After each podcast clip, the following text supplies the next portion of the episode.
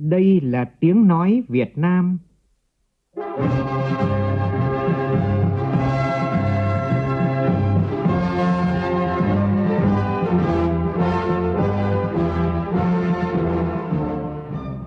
là tiếng nói Việt Nam, phát thanh từ Hà Nội, thủ đô nước Cộng hòa xã hội chủ nghĩa Việt Nam.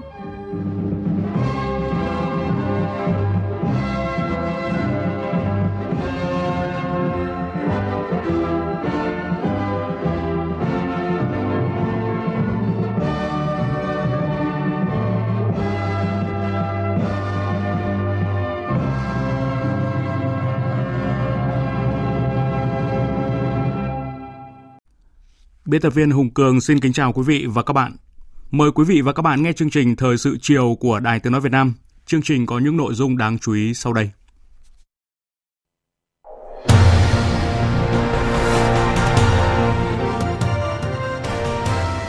Chủ trì cuộc họp xây dựng đề án chiến lược xây dựng và hoàn thiện nhà nước pháp quyền xã hội chủ nghĩa Việt Nam.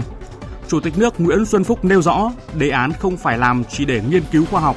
mà là để điều hành đất nước dưới sự lãnh đạo của Đảng phát triển tốt nhất. Việt Nam đề xuất đưa việc chia sẻ và tiếp cận công bằng nguồn vaccine ngừa COVID-19 vào chương trình nghị sự của Đại hội đồng IPA 2021, dự kiến diễn ra vào tháng 8 của năm nay. Ban Bí thư ra chỉ thị về tăng cường sự lãnh đạo của Đảng đối với công tác thu hồi tài sản bị thất thoát, chiếm đoạt trong các vụ án tham nhũng. Hà Nội ghi nhận thêm 4 trường hợp dương tính với SARS-CoV-2 liên quan đến chùm ca bệnh tại thị trấn Đông Anh.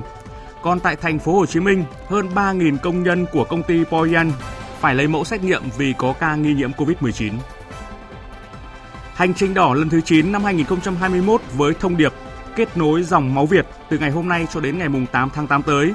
với sự tham gia của 44 tỉnh thành phố, dự kiến tiếp nhận 100.000 đơn vị máu phục vụ công tác khám chữa bệnh.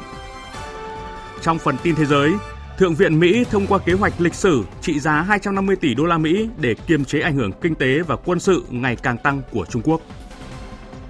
Hàng loạt các quốc gia châu Âu cấp chứng chỉ đi lại COVID-19 cho phép người dân di chuyển xuyên biên giới trong liên minh.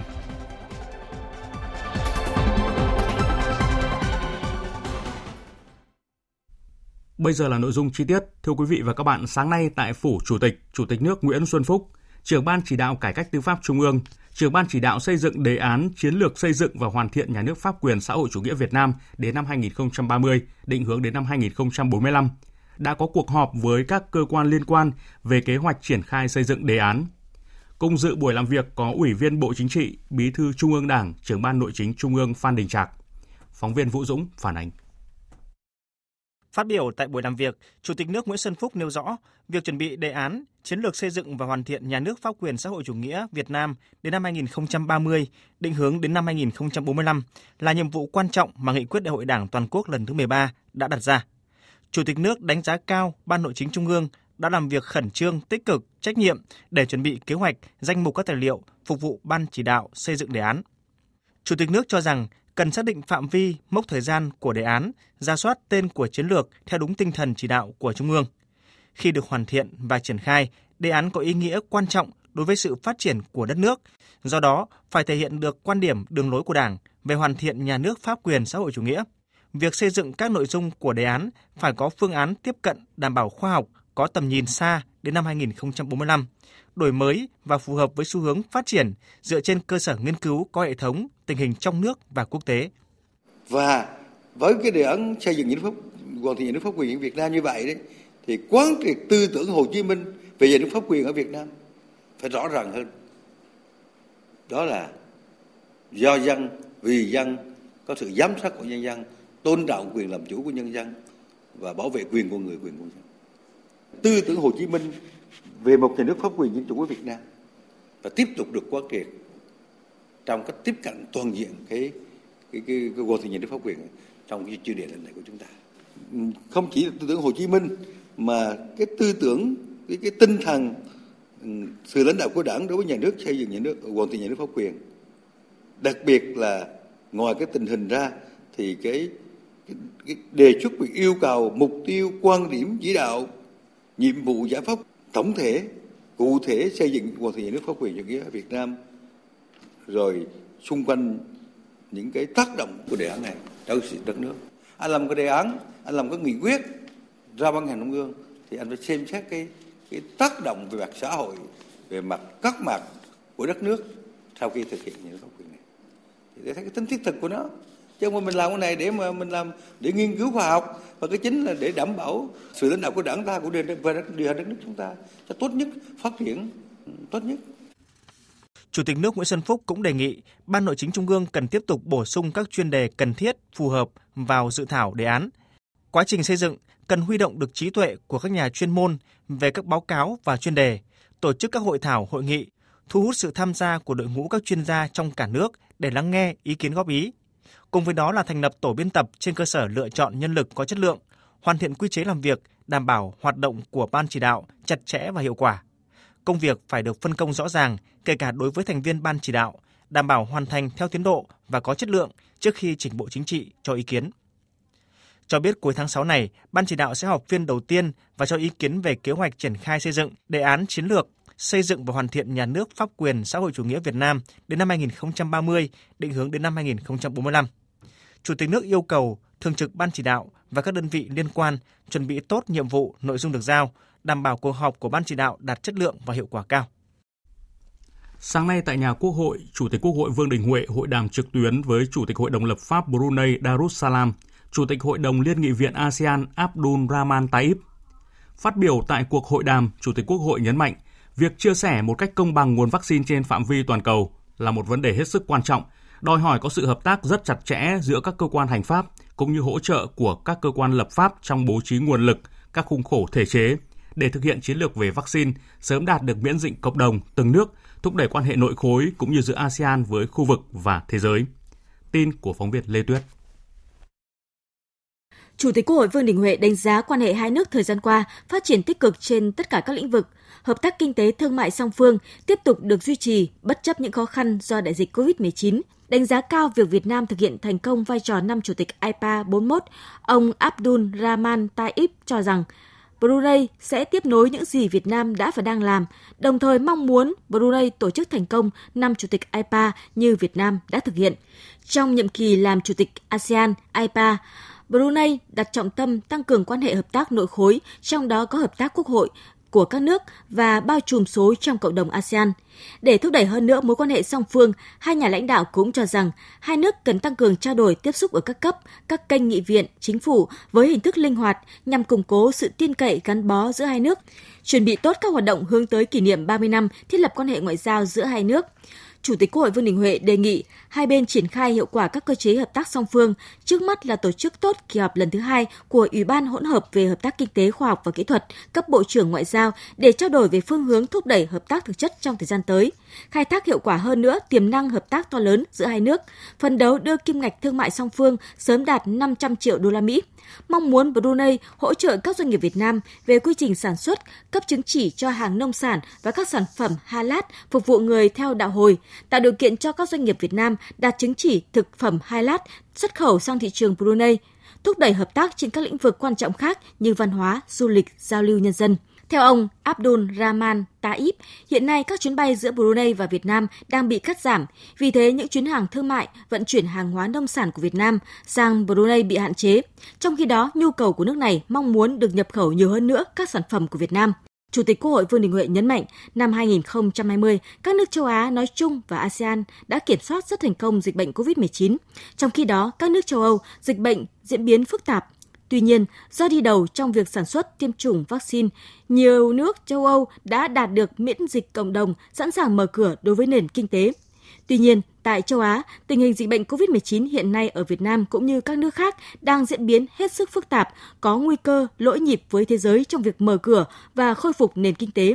Vì vậy, Chủ tịch Quốc hội Vương Đình Huệ mong muốn các nước trong khối ASEAN cần phải đặt trọng tâm cũng như thúc đẩy việc hợp tác giữa các nước với nhau, phát huy vai trò nghị viện trong khuôn khổ của IPA để thực hiện chiến lược vaccine, cùng hợp tác trong nghiên cứu, chuyển giao công nghệ và sản xuất vaccine. Do đó, việc chia sẻ một cách công bằng nguồn vaccine trên phạm vi toàn cầu là một vấn đề hết sức quan trọng và đòi hỏi có sự hợp tác chặt chẽ giữa các cơ quan hành pháp cũng như sự hỗ trợ của các cơ quan lập pháp trong bố trí các nguồn lực, các khuôn khổ thể chế để sớm đạt được miễn dịch cộng đồng cho từng nước, cũng như thúc đẩy quan hệ của nội khối cũng như giữa ASEAN với khu vực và thế giới. Bên cạnh đó, trong điều kiện dịch bệnh hiện nay, việc ứng dụng số hóa công nghệ thông tin trong phòng chống dịch là hết sức quan trọng. Do đó, nội dung này cũng cần được trao đổi, nghiên cứu, phổ biến để thúc đẩy số hóa cũng như ứng dụng công nghệ thông tin trong việc phòng chống dịch bệnh. Thưa quý vị, thay mặt Ban Bí thư, đồng chí Võ Văn Thưởng, Ủy viên Bộ Chính trị, Thường trực Ban Bí thư vừa ký ban hành chỉ thị về tăng cường sự lãnh đạo của Đảng đối với công tác thu hồi tài sản bị thất thoát, chiếm đoạt trong các vụ án hình sự về tham nhũng kinh tế. Chỉ thị nêu rõ để nâng cao hiệu quả, tạo chuyển biến mạnh mẽ trong công tác thu hồi tài sản bị thất thoát, chiếm đoạt trong các vụ án hình sự về tham nhũng kinh tế, tích cực góp phần vào công tác đấu tranh phòng chống tham nhũng theo nghị quyết Đại hội 13 của Đảng. Ban Bí thư yêu cầu các cấp ủy, tổ chức Đảng thực hiện tốt một số nhiệm vụ giải pháp. Trong đó có những điểm đáng chú ý sau đây. 1. Nâng cao nhận thức trách nhiệm của cấp ủy tổ chức Đảng, người đứng đầu các cấp đối với công tác thu hồi tài sản bị thất thoát, chiếm đoạt trong các vụ án hình sự về tham nhũng, kinh tế. Xác định đây là nhiệm vụ quan trọng xuyên suốt trong quá trình thực hiện công tác phòng chống tham nhũng. 2. Rà soát sửa đổi, bổ sung, xây dựng, hoàn thiện cơ chế chính sách, pháp luật về thu hồi tài sản bị thất thoát, chiếm đoạt trong các vụ án hình sự về tham nhũng, kinh tế, nhất là các quy định về trình tự, thủ tục thu hồi tài sản bị thất thoát, chiếm đoạt,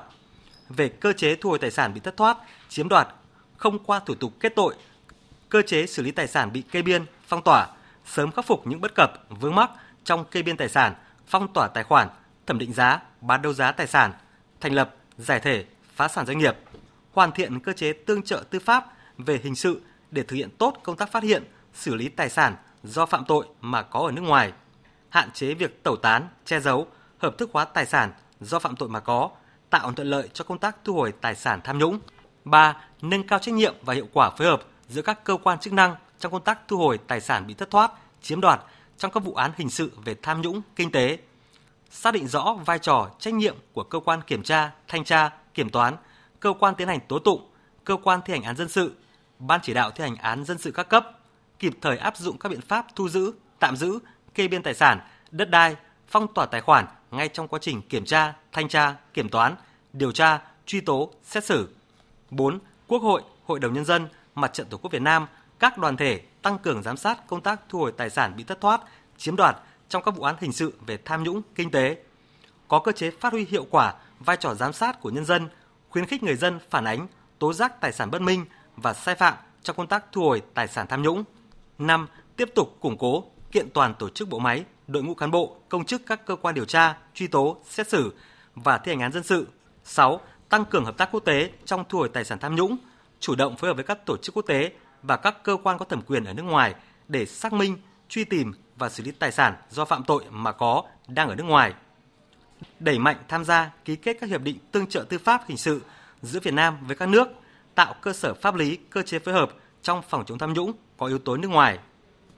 7. Các tỉnh ủy, thành ủy, ban đảng, ban cán sự đảng, đảng đoàn, đảng ủy trực thuộc trung ương tổ chức phổ biến, quán triệt và xây dựng chương trình kế hoạch thực hiện chỉ thị này.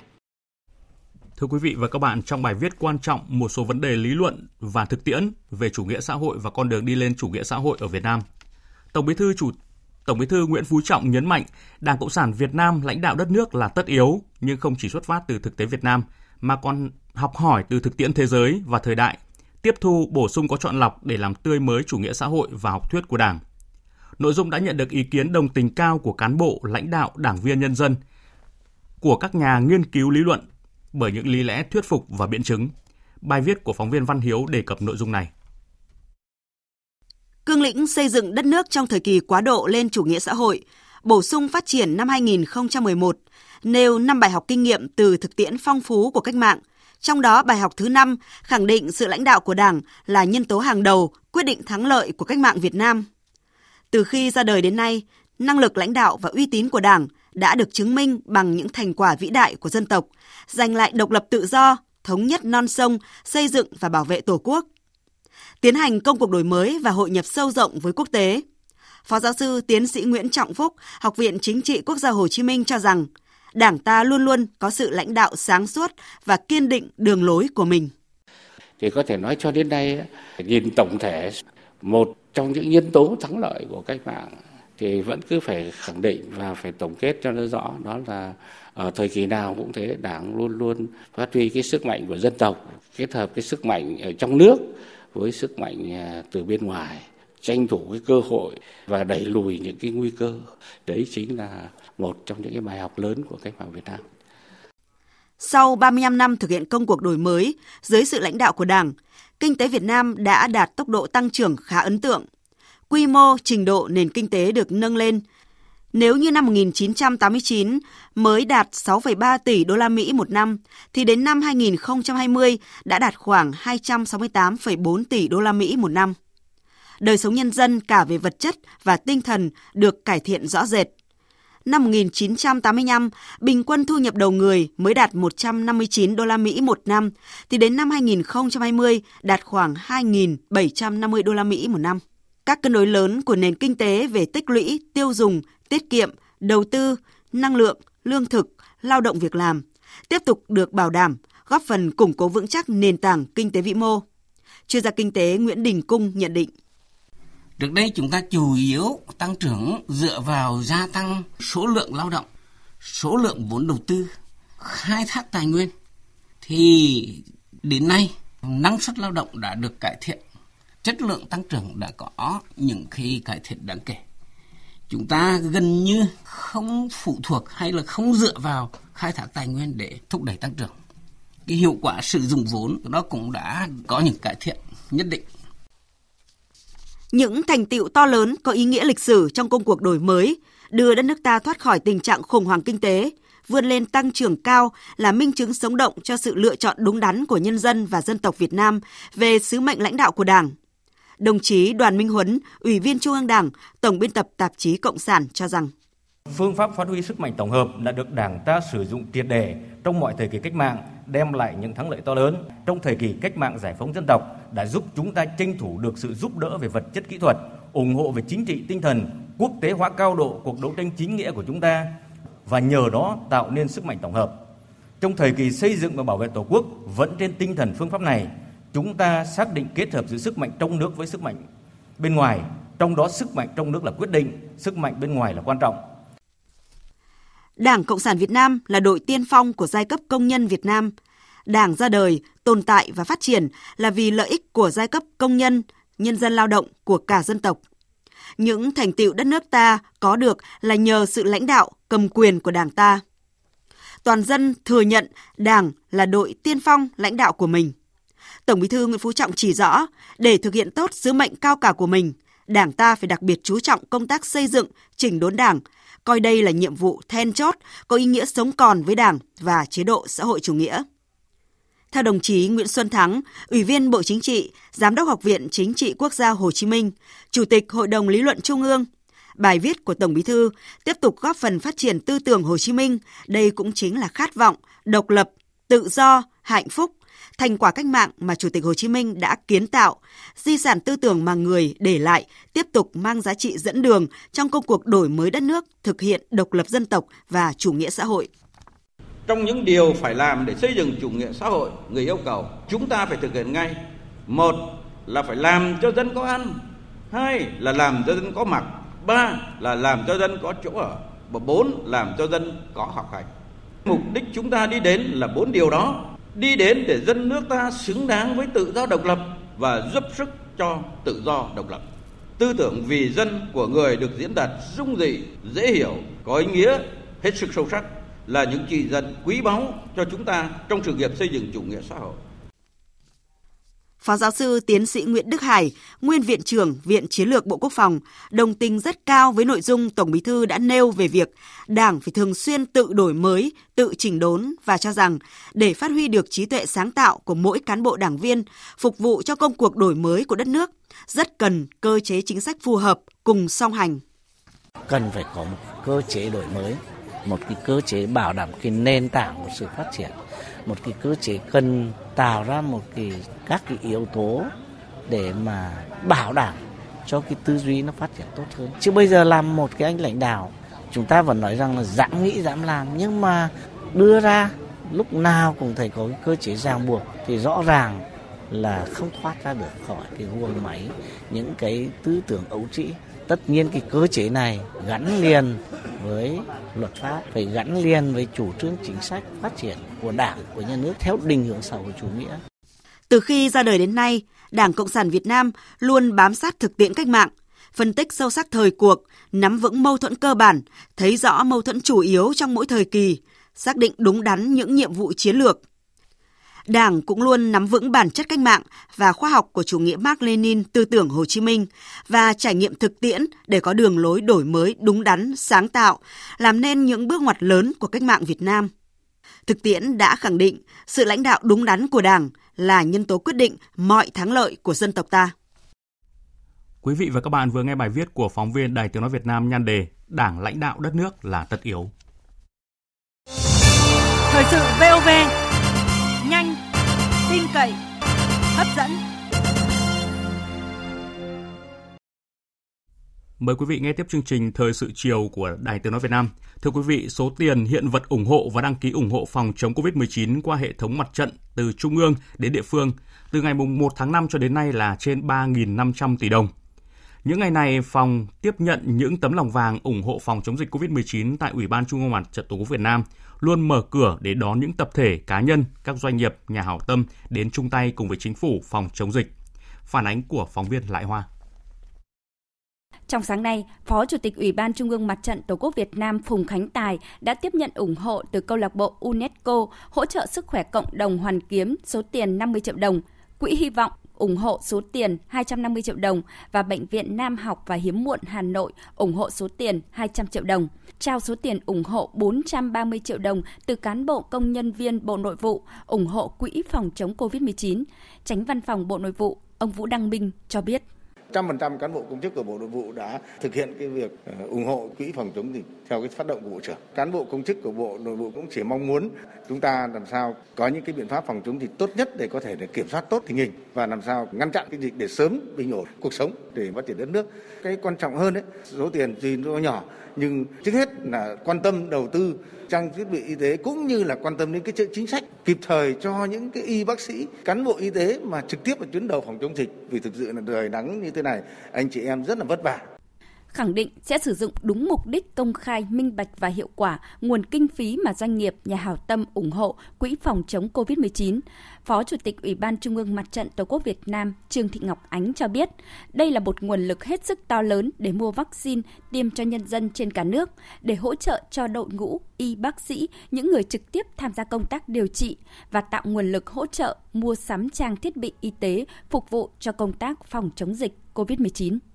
À, đối với cái nguồn lực vận động được tại Trung ương thì chúng tôi sẽ phối hợp cùng với Ban chỉ đạo quốc gia phòng chống ờ, dịch COVID-19 để đảm bảo công tác quản lý sử dụng cái nguồn kinh phí hỗ trợ của các cái doanh nghiệp, các nhà hảo tâm đảm bảo đúng mục đích, phải hỗ trợ kịp thời, sử dụng đảm bảo hiệu quả cái nguồn kinh phí vận động được. 99 tỷ đồng là số tiền mà các tổ chức doanh nghiệp tại thành phố Hồ Chí Minh đã ủng hộ tại buổi tiếp nhận kinh phí cho công tác phòng chống dịch và ủng hộ mua vaccine phòng dịch COVID-19 do Ủy ban Mặt trận Tổ quốc Việt Nam thành phố Hồ Chí Minh tổ chức sáng nay. Phản ánh của phóng viên Hà Khánh thường trú tại thành phố Hồ Chí Minh. Tại buổi tiếp nhận, 25 đơn vị tổ chức doanh nghiệp tại thành phố Hồ Chí Minh đã ủng hộ tổng cộng 99 tỷ đồng, tiêu biểu như tập đoàn CTND ủng hộ 70 tỷ đồng, tập đoàn Vạn Thịnh Phát ủng hộ 20 tỷ đồng, Trước đó, ngày 27 tháng 5, tập đoàn này cũng đã đăng ký ủng hộ 1.450 tỷ đồng để mua vaccine phòng chống COVID-19. Phát biểu tại lễ tiếp nhận, bà Tô Thị Bích Châu, Chủ tịch Ủy ban Mặt trận Tổ quốc Việt Nam thành phố Hồ Chí Minh đã cảm ơn tấm lòng của các tổ chức, doanh nghiệp đã cùng chung tay với thành phố để đẩy lùi dịch bệnh. Đây là đợt vận động thứ 10 và thành phố sẽ tiếp tục có nhiều đợt vận động trong thời gian tới. Tôi cũng xin cam kết với quý vị là chúng tôi thực hiện theo những cái quy chế, quy định để à, làm sao cái quỹ này à, sử dụng một cách hiệu quả và à, đến với đúng người đúng đối tượng và công khai minh bạch cùng nắm tay để nhân dân thành phố Hồ Chí Minh chúng ta à, đóng góp cùng với cả nước là dù chống dịch chúng ta cũng phải cố gắng để đảm bảo phát triển sản xuất kinh doanh để đóng góp cho thành phố và cho đất nước. Theo thống kê của Ủy ban Mặt trận Tổ quốc Việt Nam thành phố Hồ Chí Minh, đến ngày 8 tháng 6, Tổng số tiền ủng hộ phòng chống dịch COVID-19 đã tiếp nhận là 291 tỷ đồng, trong đó thu tiền mặt là hơn 195 tỷ đồng. Đến nay đã chi hơn 100 tỷ đồng tiền mặt và hàng hóa thiết bị trị giá trên 95 tỷ đồng. Cũng trong sáng nay, sau lễ phát động đợt cao điểm quyên góp ủng hộ phòng chống dịch bệnh COVID-19 do tỉnh Quảng Nam tổ chức, đã có gần 60 đơn vị doanh nghiệp ủng hộ tỉnh này với tổng số tiền là hơn 20 tỷ 400 triệu đồng. Hưởng ứng lời kêu gọi của Trung ương Mặt trận Tổ quốc Việt Nam, đến nay đã có gần 60 cơ quan, đơn vị, tổ chức, doanh nghiệp, cá nhân ủng hộ quyên góp cho công tác phòng chống dịch COVID-19 với tổng số tiền hơn 20,4 tỷ đồng và 30.000 khẩu trang y tế. Ngay trong sáng nay, công ty ô tô Trường Hải Thaco ủng hộ quỹ vaccine phòng COVID-19 tỉnh Quảng Nam 10 tỷ đồng. Tại lễ phát động, ông Lê Chí Thanh, Chủ tịch Ủy ban Nhân dân tỉnh Quảng Nam kêu gọi tinh thần chung tay phòng chống dịch bệnh trên địa bàn toàn tỉnh, nhằm đảm bảo nguồn lực bổ sung các điều kiện trang thiết bị y tế cần thiết, hỗ trợ các khu cách ly và nơi điều trị người mắc COVID-19, động viên lực lượng tuyến đầu phòng chống dịch.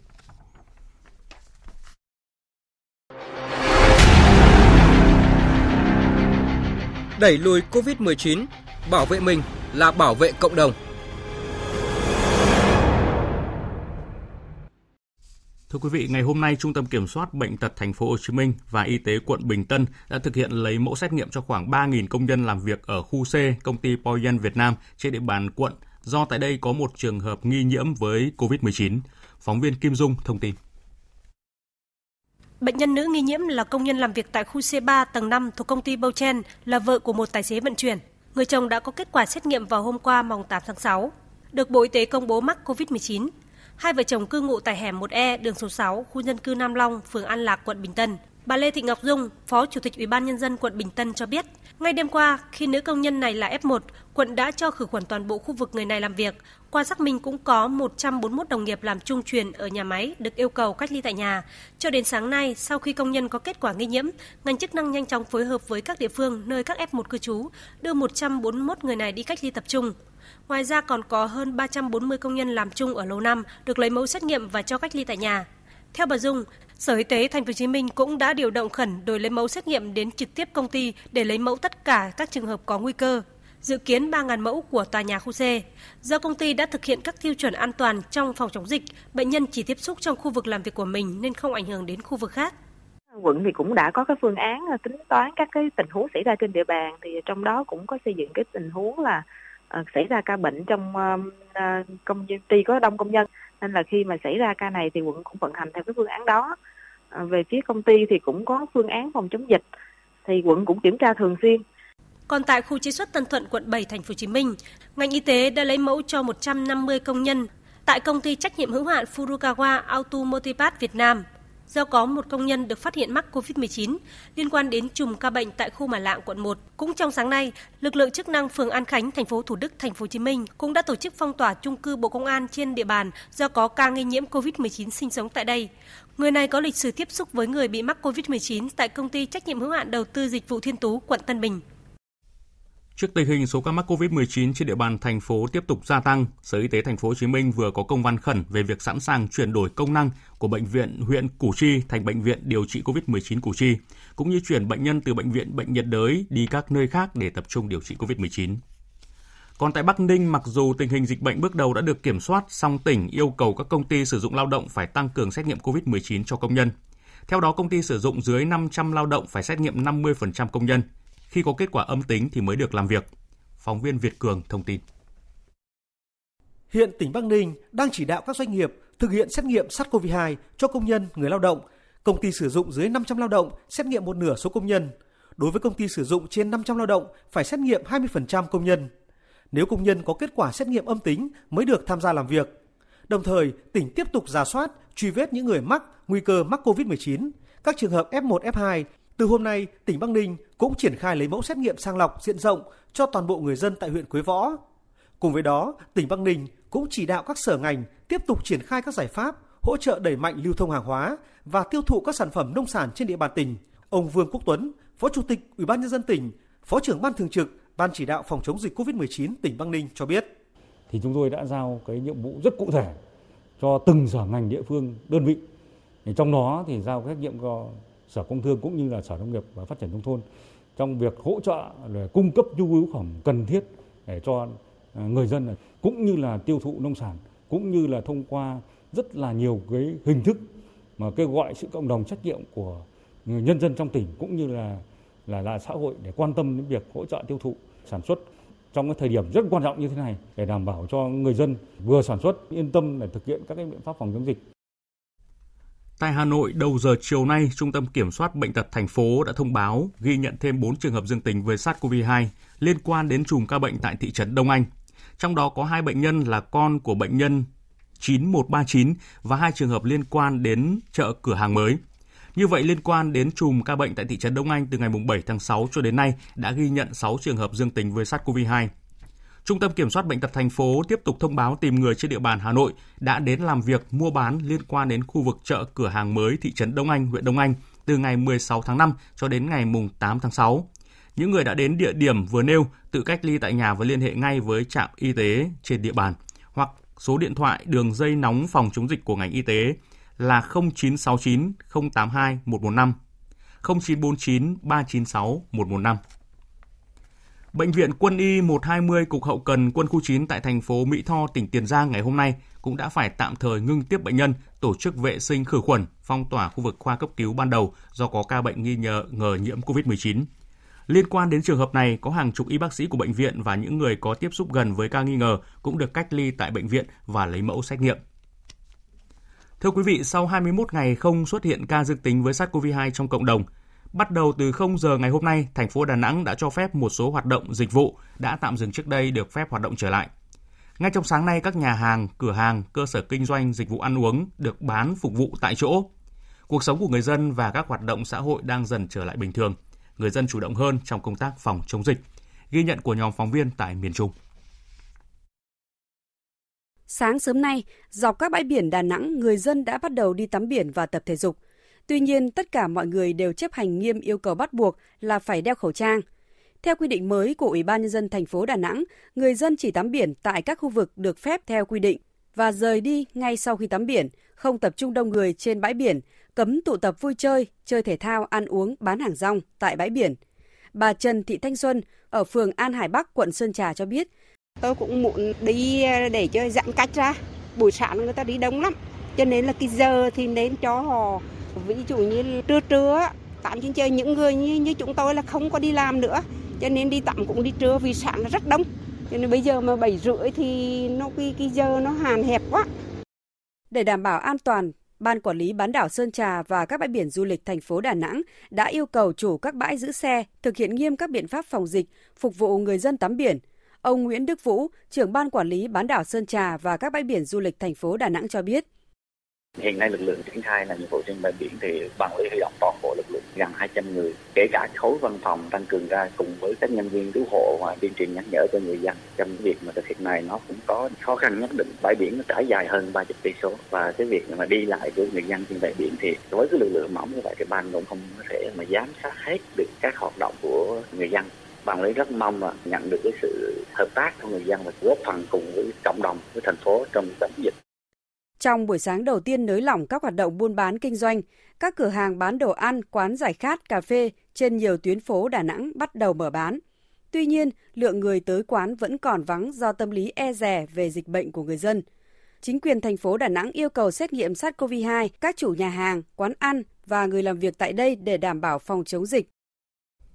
Còn tại Quảng Ninh, từ điều kiện thực tế tại địa phương, tỉnh vừa cho phép các quán cà phê, giải khát, nhà hàng, quán ăn, quán nước, sổ số, các dịch vụ văn hóa thể thao, phòng tập gym, yoga hoạt động trở lại trong điều kiện đảm bảo phòng chống dịch. Các sân gôn, các khu điểm du lịch, di tích, danh thắng, các cơ sở tín ngưỡng, tôn giáo, cơ sở dịch vụ được phép mở cửa đón khách nội tỉnh. Ngay sau khi được phép hoạt động trở lại, các địa phương và đơn vị kinh doanh dịch vụ du lịch trên địa bàn tỉnh đều chủ động các phương án hoạt động trong trạng thái bình thường mới. Phóng viên Vũ Miền, thường trú khu vực Đông Bắc, thông tin. Sau nhiều tháng các hoạt động du lịch dịch vụ hầu như đóng băng để ngăn chặn sự lây lan của dịch bệnh, việc nới lỏng từng phần các biện pháp giãn cách sẽ tạo điều kiện cho doanh nghiệp và người lao động dần trở lại cuộc sống trong trạng thái bình thường mới. Ông Trần Văn Hồng, Phó Chi hội trưởng Chi hội Tàu Du lịch Hạ Long cho biết. Cái chủ tàu rất là khấn khởi và vui mừng để triển khai cái phương án đón khách. Cái thứ nhất là các cái chủ tàu phải chuẩn bị công tác về phòng chống dịch đối với lại các cái phương tiện mà khi vào đón khách du lịch. Cái thứ hai là tổ chức tuyên truyền cho các ờ, thuyền trưởng, thuyền viên, nhân viên làm việc trên tàu thực hiện tốt cái 5K về phòng chống dịch. Điều quan trọng nhất chúng tôi luôn luôn kết hợp cùng với các cơ quan quản lý nhà nước thực hiện tốt cái phương án chống dịch làm sao mà là những cái điểm đến an toàn và thuận tiện cho khách du lịch. Mở cửa nhiều dịch vụ, Quảng Ninh yêu cầu các cơ sở dịch vụ du lịch phải có phương án phòng chống dịch bệnh được Ủy ban Nhân dân các địa phương phê duyệt, đồng thời định kỳ luân phiên test COVID-19 đối với người lao động, các bên cung ứng dịch vụ. Với phương châm siết chặt phòng chống dịch từ bên ngoài, nới lỏng bên trong một cách có kiểm soát, Quảng Ninh quyết tâm giữ địa bàn an toàn, đẩy mạnh các hoạt động tiêu dùng, khôi phục kinh tế, Ông Phạm Ngọc Thủy, Giám đốc Sở Du lịch tỉnh Quảng Ninh khẳng định an toàn vẫn là ưu tiên hàng đầu khi kích cầu du lịch. Đầu tiên là phải đảm bảo địa bàn an toàn. Chủ tịch ban các địa phương xây dựng các phương án để đảm bảo an toàn. Tinh thần chúng ta mở ra với khách nội tỉnh liên quan đến khách tỉnh ngoài ấy, thì sở du lịch cũng đang ờ, trao đổi với mấy cái địa phương mà có cái môi trường ổn định là Hải Phòng rồi Ninh Bình sẽ là thí điểm những cái địa phương đấy trước. Sau đó mở rộng ra theo thông tin từ Viện Huyết học Truyền máu Trung ương, chương trình hiến máu hành trình đỏ lần thứ 9 năm 2021 với thông điệp kết nối dòng máu Việt sẽ diễn ra từ ngày hôm nay cho đến ngày 8 tháng 8 tới tại 44 tỉnh thành phố, dự kiến tiếp nhận 100.000 đơn vị máu. Và ngay hôm nay tại Lai Châu, hơn 2.300 cán bộ công chức viên chức, công nhân và lực lượng vũ trang trên địa bàn thành phố Lai Châu của tỉnh Lai Châu đã tham gia chương trình hành trình đỏ lần thứ 9 Giọt Hồng Sông Đà Chương trình do Ban chỉ đạo quốc gia vận động hiến máu tình nguyện phối hợp với Ủy ban nhân dân tỉnh Lai Châu tổ chức và là năm thứ tư chương trình được tổ chức tại địa phương này. Còn theo phóng viên Phương Thoa, Ban chỉ đạo quốc gia vận động hiến máu tình nguyện cho biết, do dịch COVID-19 diễn biến phức tạp, các hoạt động tôn vinh 100 người hiến máu tiêu biểu toàn quốc nhân dịp kỷ niệm Ngày Quốc tế hiến máu 14 tháng 6 năm nay sẽ được lùi lại vào thời gian phù hợp, an toàn. Từ năm 2007 đến nay, Ban chỉ đạo quốc gia vận động hiến máu tình nguyện từ trung ương đến địa phương đều tổ chức các hoạt động hưởng ứng Ngày Quốc tế Người hiến máu 14 tháng 6 nhằm ghi nhận và tôn vinh nghĩa cử cao đẹp của những người hiến máu và vận động hiến máu. Năm nay, trong 100 đại biểu được tôn vinh cấp quốc gia, có 14 người đã hiến máu từ 50 lần trở lên. Kỷ niệm Ngày Quốc tế Người hiến máu 14 tháng 6 năm nay, do dịch bệnh COVID-19 diễn biến phức tạp, Thường trực Ban chỉ đạo quốc gia quyết định lui thời gian tổ chức các hoạt động tôn vinh 100 người hiến máu tiêu biểu toàn quốc năm 2021 vào thời gian phù hợp, an toàn. Tổ chức xếp hạng QS của Anh vừa công bố bảng xếp hạng Đại học Thế giới năm 2022 vào sáng nay. Việt Nam có 4 cơ sở giáo dục đại học có mặt trong bảng xếp hạng này, trong đó Đại học Quốc gia Hà Nội và Đại học Quốc gia Thành phố Hồ Chí Minh tiếp tục lọt vào nhóm 801 cho đến 1.000 đại học tốt nhất thế giới. Phóng viên Minh Hường thông tin. Trong kỳ xếp hạng này, tổ chức xếp hạng QS bình chọn cho 1.300 trường trong tổng số hơn 1.600 cơ sở giáo dục thuộc 93 quốc gia và vùng lãnh thổ. Trong số này, 145 trường lần đầu tiên tham gia xếp hạng. Đại học Quốc gia Hà Nội và Đại học Quốc gia Thành phố Hồ Chí Minh có mặt 4 năm liên tiếp trong bảng xếp hạng này và ở nhóm 801 đến 1.000 các trường đại học tốt nhất toàn cầu. Hai cơ sở giáo dục mới lần đầu tiên tham gia xếp hạng là trường Đại học Tôn Đức Thắng, thứ hạng nhóm 1.001 đến 1.200 và trường Đại học Bách khoa Hà Nội, thứ hạng nhóm 1201 cộng. Trong khu vực Đông Nam Á, Singapore có 3 cơ sở giáo dục đại học được xếp hạng, trong đó có 2 trường đại học nằm trong top 15 thế giới. Malaysia có 22 cơ sở giáo dục đại học được xếp hạng, tiếp đó là Thái Lan với 10 cơ sở giáo dục đại học được xếp hạng. Philippines có 4 cơ sở giáo dục được xếp hạng. Trong top 10 thế giới, các cơ sở giáo dục của Anh và Mỹ vẫn là những cái tên quen thuộc có tên trong bảng xếp hạng các trường đại học thế giới như Học viện Công nghệ Massachusetts, giữ vững vị trí số 1 trong 10 năm liên tiếp, Đại học Oxford lên vị trí thứ hai, tiếp đến là các trường Đại học Stanford, Đại học Cambridge, Đại học Harvard. Sáng nay, cơ quan cảnh sát điều tra công an tỉnh Khánh Hòa đã tống đạt quyết định khởi tố bị can đối với ông Nguyễn Chiến Thắng, cựu chủ tịch Ủy ban nhân dân tỉnh Khánh Hòa để điều tra tội vi phạm các quy định về quản lý đất đai xảy ra tại khu đất số 1 Trần Hưng Đạo, nơi đặt trụ sở cũ của trường chính trị Khánh Hòa. Tin của phóng viên Thái Bình thường trú tại miền Trung. Như vậy, ông Nguyễn Chiến Thắng, cựu chủ tịch Ủy ban nhân dân tỉnh Khánh Hòa phải nhận hai quyết định khởi tố bị can cùng tội danh trong hai vụ án. Trước đó, tối qua, cơ quan điều tra tống đạt quyết định khởi tố thực hiện bắt tạm giam khám xét nơi ở đối với ông Nguyễn Chiến Thắng về tội vi phạm các quy định về quản lý đất đai xảy ra trong quá trình cho triển khai thực hiện hai dự án trên núi Chín Khúc là dự án sinh thái tâm linh Cửu Long Sơn Tự và dự án biệt thự sông núi Vĩnh Trung. Vụ án sai phạm về quản lý đất đai tại trường chính trị tỉnh đã được cơ quan cảnh sát điều tra tỉnh Khánh Hòa khởi tố vào cuối tháng 3, sau đó khởi tố bị can bắt tạm giam đối với ông Đào Công Thiên, nguyên Phó Chủ tịch Ủy ban nhân dân tỉnh và ông Võ Tấn Thái, nguyên Giám đốc Sở Tài nguyên và Môi trường tỉnh Khánh Hòa.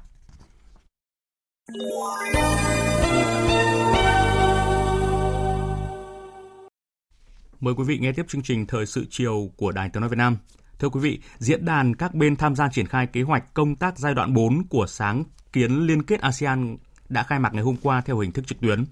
Đại sứ Nguyễn Hải Bằng, trưởng phái đoàn Việt Nam tại ASEAN dẫn đầu đoàn Việt Nam tham dự cuộc họp với vai trò chủ tịch nhóm đặc trách năm 2021.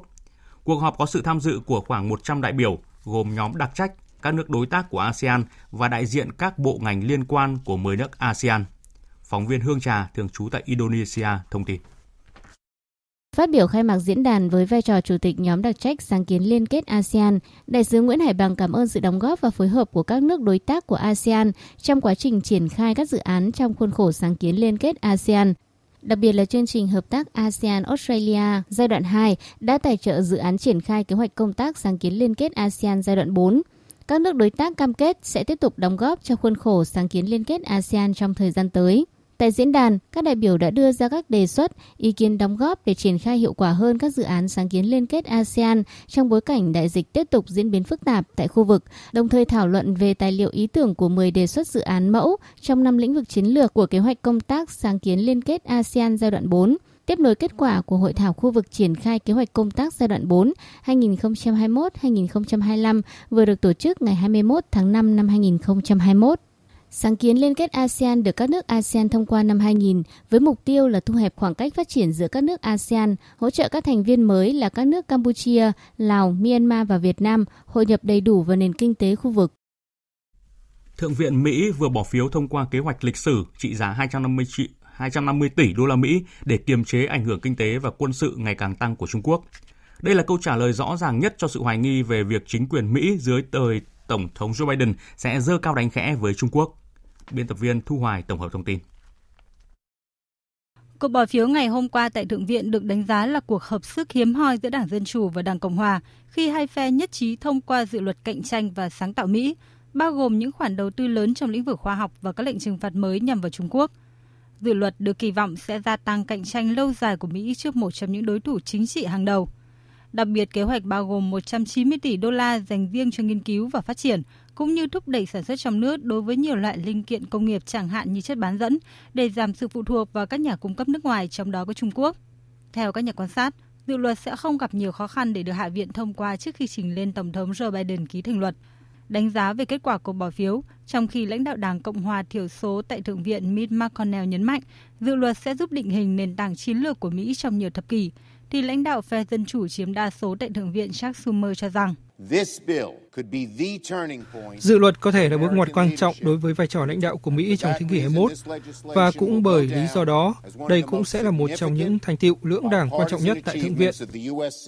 Theo các nhà phân tích, điểm khác biệt trong cách tiếp cận giữa chính quyền Tổng thống Joe Biden thuộc đảng Dân Chủ và chính quyền người tiền nhiệm có chăng chỉ là ở phương pháp thực hiện – trái ngược với chính sách có phần cực đoan và luôn tìm cách biến Trung Quốc thành bên phải chịu trách nhiệm của người tiền nhiệm Donald Trump. Tổng thống Joe Biden ngay từ đầu đã cho thấy xu hướng tạo dựng các liên minh để đối phó với ảnh hưởng của Trung Quốc, nhưng cũng cho thấy sẵn sàng hợp tác trong những vấn đề lợi ích chung như biến đổi khí hậu, không phổ biến vũ khí hạt nhân hay an ninh y tế toàn cầu.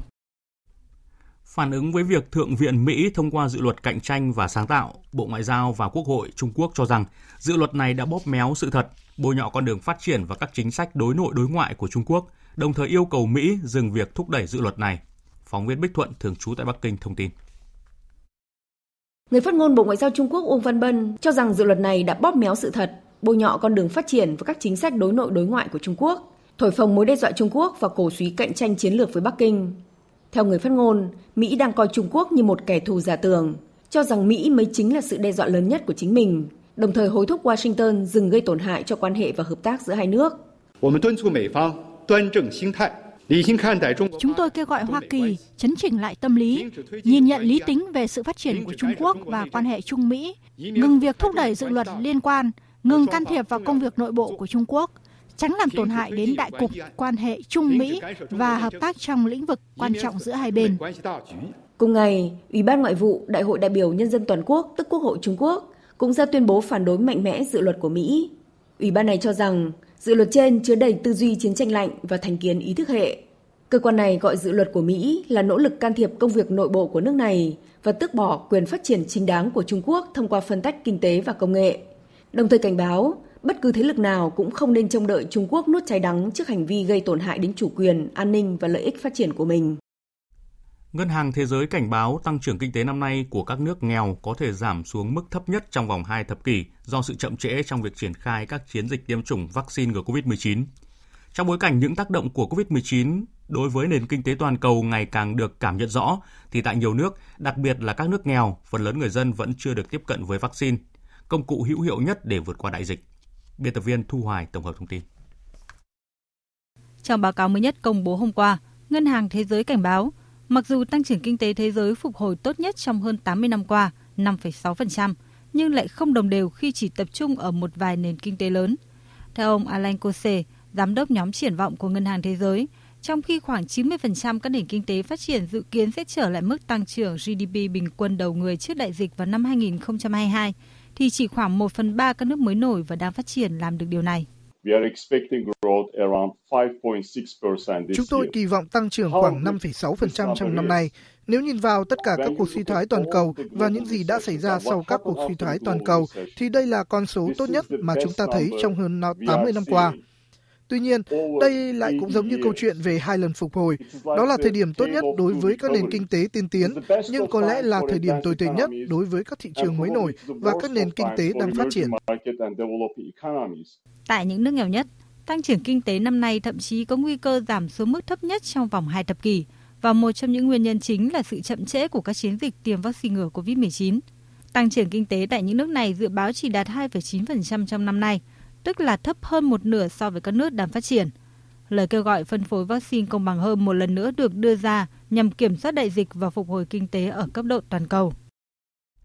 Sau khi Na Uy đưa ra thông báo lạc quan rằng đã đạt được mục tiêu chống dịch COVID-19, hàng loạt các quốc gia châu Âu như là Đan Mạch, Đức, Hy Lạp đã cấp chứng chỉ đi lại COVID-19, cho phép người dân di chuyển xuyên biên giới trong Liên minh châu Âu. Thực tế này đang thắp lên hy vọng trong cuộc chiến chống dịch COVID-19. Tây Ban Nha, điểm đến du lịch hàng đầu trên thế giới đã mở cửa các bãi biển đón những du khách đã được tiêm phòng vaccine COVID-19. Các khách sạn và nhà hàng tại đây cũng hoạt động trở lại. Thành công trong công tác chống dịch là nhờ tỷ lệ tiêm chủng cao trong dân số trưởng thành. Anh Alfonso Lopez, giám đốc một khách sạn tại thủ đô Madrid của Tây Ban Nha cho biết.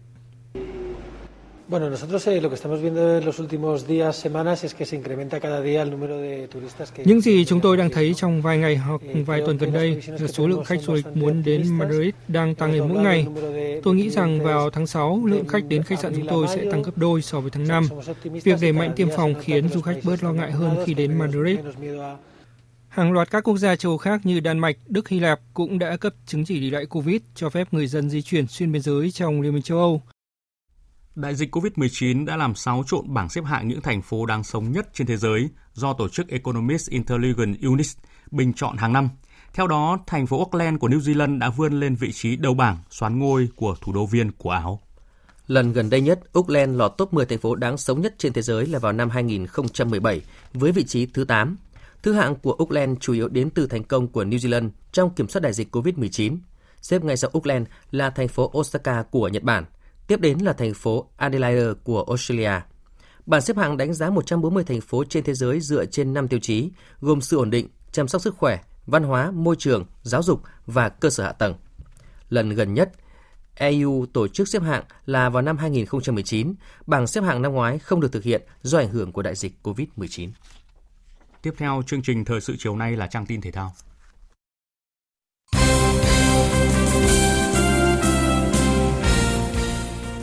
Thưa quý vị và các bạn, vào đêm ngày 11 tháng 6 tới, đội tuyển Việt Nam sẽ có trận đấu quan trọng với đội tuyển Malaysia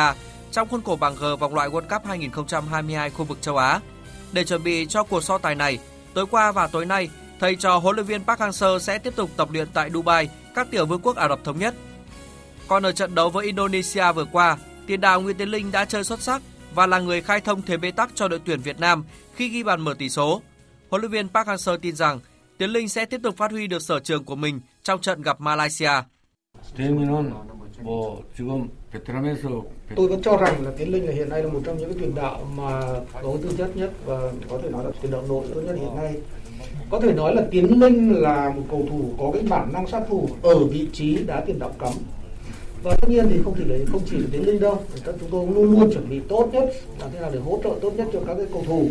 mà ở trong đội để có thể các cái cầu thủ luôn luôn là tỏa sáng tôi vẫn tin rằng là trong cái trận sắp tới Tiến Binh sẽ tiếp tục phát huy được cái bản năng sát thủ của mình. 대인도 공격수의 본능을 보여줄 것이라 생각하고 있습니다. Thông tin vui từ tình hình chấn thương của tiền vệ Tuấn Anh và tiền đạo Văn Toàn sau buổi kiểm tra y tế. Theo đó, ở trận đấu với đội tuyển Indonesia tại vòng loại World Cup 2022 khu vực châu Á, cả Tuấn Anh và Văn Toàn đều phải nhận những chấn thương khác nhau sau các tình huống va chạm có phần thô bạo của các cầu thủ Indonesia. Hôm qua, sau khi chụp MRI, kết quả cho thấy cả hai cầu thủ thuộc biên chế của Hoàng Anh Gia Lai đều bị dính chấn thương nhưng chỉ ở phần mềm. Theo các bác sĩ của đội tuyển, sẽ không mất nhiều thời gian để Tuấn Anh và Văn Toàn có thể hồi phục. Trận đấu tiếp theo của đội tuyển Việt Nam tại bảng G vòng loại thứ hai World Cup 2022 khu vực châu Á là trận đấu với đội tuyển Malaysia vào lúc 23 giờ 45 giờ Việt Nam ngày 11 tháng 6 trên sân vận động Al Maktoum tại UAE. Đài Tiếng Nói Việt Nam sẽ tường thuật trực tiếp trận đấu này trên sóng VOV2. Trong khi đó, trả lời phỏng vấn hãng thông tấn Benama của Malaysia, huấn luyện viên Tan Cheng Hoe cho rằng dù chúng tôi không thắng trong 4 lần gần nhất đối đầu với Việt Nam, nhưng chắc chắn chúng tôi nhận thức rõ chiến thuật và lối chơi của họ. Trong những lần đối đầu với nhau, chúng tôi đều có cơ hội ghi bàn. Điều chúng tôi cần làm là cải thiện khâu dứt điểm. Chúng tôi biết rõ điểm mạnh của Việt Nam là tốc độ và lối đá tấn công đa dạng. Do đó chúng tôi phải nỗ lực gấp đôi để bịt kín mọi khoảng trống trên sân. Theo ông Tan Cheng Hoe, Việt Nam đang sở hữu hàng phòng ngự mạnh mẽ, nhưng Malaysia đủ sức để xuyên phá. Ông Tan Cheng Hoe nói, Việt Nam được nhận định là đội bóng có hàng phòng ngự tốt nhất ở bảng G, nhưng tôi tin những cầu thủ của tôi đủ tài năng để giành được chiến thắng cần thiết. Cùng với bóng đá nam thì năm nay, bóng đá nữ Việt Nam cũng có những mục tiêu quan trọng, trong đó có nhiệm vụ bảo vệ thành công tấm huy chương vàng SEA Games và ngôi vô địch giải bóng đá nữ Đông Nam Á. Ngoài ra, thầy trò huấn luyện viên Mai Đức Trung còn có mục tiêu khác là vượt qua vòng loại để giành quyền tham dự vòng chung kết giải bóng đá nữ châu Á năm 2022. Ông Trần Quốc Tuấn, Phó Chủ tịch Thường trực Liên đoàn bóng đá Việt Nam VFF chia sẻ. Trong thời gian vừa qua, đội tuyển bóng đá nữ quốc gia chúng ta đã thi đấu rất thành công tại vô địch Đông Nam Á 2019 cũng như tại SEA Games giành huy chương vàng lần thứ 6. Đây có thể nói rằng là một trong những cái thành tích hết sức ấn tượng khi một năm chúng ta có hai cái danh hiệu cao nhất ở khu vực đồng thời cũng khẳng định vị thế của bóng đá nữ Việt Nam tại đấu trường khu vực và châu lục. Đây là một trong những cái tiền đề để chúng tôi tiếp tục có cái sự đầu tư mạnh mẽ hướng đến suất World Cup khi FIFA tăng số lượng đội vào năm 2023. Hiệp hội Điền kinh châu Á vừa chấp thuận đề xuất của chủ nhà Việt Nam cho 200 vận động viên không chuyên tham gia chạy đồng hành nội dung marathon tại SEA Games 31 được tổ chức tại Hà Nội vào tháng 11 năm nay. 200 vận động viên phong trào sẽ tham dự nội dung marathon 42,195 km. Theo lịch trình dự kiến, nội dung marathon ở SEA Games 31 sẽ diễn ra vào ngày 27 tháng 11 tại khu Liên hợp Thể thao Quốc gia Mỹ Đình và sân vận động Quốc gia Mỹ Đình. Sáng nay ngày 9 tháng 6, các đội bóng khu vực Nam Mỹ thi đấu lượt trận thứ 6 vòng loại World Cup 2022. Brazil đánh bại Paraguay 2-0, trong khi Argentina dẫn trước Colombia hai bàn chỉ trong 10 phút đầu trận, nhưng lại để đối thủ gỡ hòa hai đều trong hiệp 2. Trong các trận đấu còn lại, Ecuador thua Peru 1-2, Venezuela hòa Uruguay không đều, Chile hòa Bolivia một đều. Như vậy, Brazil tiếp tục dẫn đầu bảng 6, chiến thắng tuyệt đối, còn Argentina đứng thứ hai với 12 điểm. Dự báo thời tiết Trung tâm Dự báo Khí tượng Thủy văn Quốc gia cho biết, hôm nay và ngày mai ở Bắc Bộ, từ Thanh Hóa và Nghệ An tiếp tục có mưa vừa, mưa to, có nơi mưa rất to và đề phòng khả năng lốc xét, mưa đá và gió giật mạnh, nguy cơ lũ quét, sạt lở đất và ngập úng cục bộ tại các tỉnh miền núi. Trên biển, ở vùng biển từ Bình Thuận đến Cà Mau, vùng biển phía tây bắc quần đảo Trường Sa có mưa rào và rông. Trong mưa rông có khả năng xảy ra lốc xoáy và gió giật mạnh. Sau đây sẽ là phần dự báo chi tiết các khu vực đêm nay và ngày mai. Phía Tây Bắc Bộ nhiều mây, chiều tối và đêm có mưa vừa mưa to, có nơi mưa rất to và rông. Ngày có mưa rào và rông rải rác, nhiệt độ từ 22 đến 32 độ. Phía Đông Bắc Bộ chiều tối và đêm có mưa vừa mưa to, có nơi mưa rất to và rải rác có rông. Ngày có mưa rào và rông rải rác, nhiệt độ từ 23 đến 33 độ. Các tỉnh từ Thanh Hóa đến Thừa Thiên Huế có mưa rào và rông vài nơi. Riêng Thanh Hóa, Nghệ An đêm nay và chiều tối mai có mưa vừa và rông, cục bộ có mưa to. Nhiệt độ từ 24 đến 35 độ. Khu vực từ Đà Nẵng đến Bình Thuận có mây, có mưa rào và rông vài nơi, nhiệt độ từ 25 đến 35 độ. Tây Nguyên có mưa rào và rải rác có rông, nhiệt độ từ 21 đến 32 độ. Nam Bộ có mưa rào và rông rải rác, nhiệt độ từ 23 đến 33 độ. Khu vực Hà Nội nhiều mây, chiều tối và đêm có lúc có mưa rào và rông, cục bộ có mưa vừa, mưa to, ngày có mưa rào và rông vài nơi, nhiệt độ từ 24 đến 33 độ. Tiếp theo là dự báo thời tiết biển, vịnh Bắc Bộ có mưa rào và rông rải rác, tầm nhìn xa trên 10 km, giảm xuống từ 4 đến 10 km trong mưa, gió Nam đến Đông Nam cấp 3, cấp 4. Vùng biển từ Quảng Trị đến Quảng Ngãi, từ Bình Định đến Ninh Thuận có mưa rào và rông vài nơi, tầm nhìn xa trên 10 km, gió Tây Nam cấp 3, cấp 4. Vùng biển từ Bình Thuận đến Cà Mau có mưa rào và rông rải rác, tầm nhìn xa trên 10 km, giảm xuống từ 4 đến 10 km trong mưa, gió Tây Nam cấp 5 có lúc cấp 6, giật cấp 7, biển động. Vùng biển từ Cà Mau đến Kiên Giang, Vịnh Thái Lan và khu vực giữa Biển Đông có mưa rào rải rác và có nơi có rông, tầm nhìn xa trên 10 km, giảm xuống từ 4 đến 10 km trong mưa, gió Tây Nam cấp 4. Khu vực Bắc Biển Đông và khu vực quần đảo Hoàng Sa thuộc thành phố Đà Nẵng có mưa rào và rông rải rác, tầm nhìn xa trên 10 km, giảm xuống từ 4 đến 10 km trong mưa, gió Đông Nam cấp 3, cấp 4. Khu vực Nam Biển Đông và khu vực quần đảo Trường Sa thuộc tỉnh Khánh Hòa có mưa rào rải rác và có nơi có rông, tầm nhìn xa trên 10 km, giảm xuống từ 4 đến 10 km trong mưa, gió Tây Nam cấp 4, cấp 5. Riêng vùng biển phía Tây Bắc có lúc cấp 6, giật cấp 7, biển động. Những thông tin thời tiết vừa rồi đã kết thúc chương trình Thời sự chiều nay của Đài Tiếng Nói Việt Nam. Chương trình do các biên tập viên Hùng Cường, Nguyễn Cường và Thu Hòa biên soạn và thực hiện với sự tham gia của kỹ thuật viên Tuyết Mai, phát thanh viên Sơn Tùng, chịu trách nhiệm nội dung Nguyễn Thị Tuyết Mai.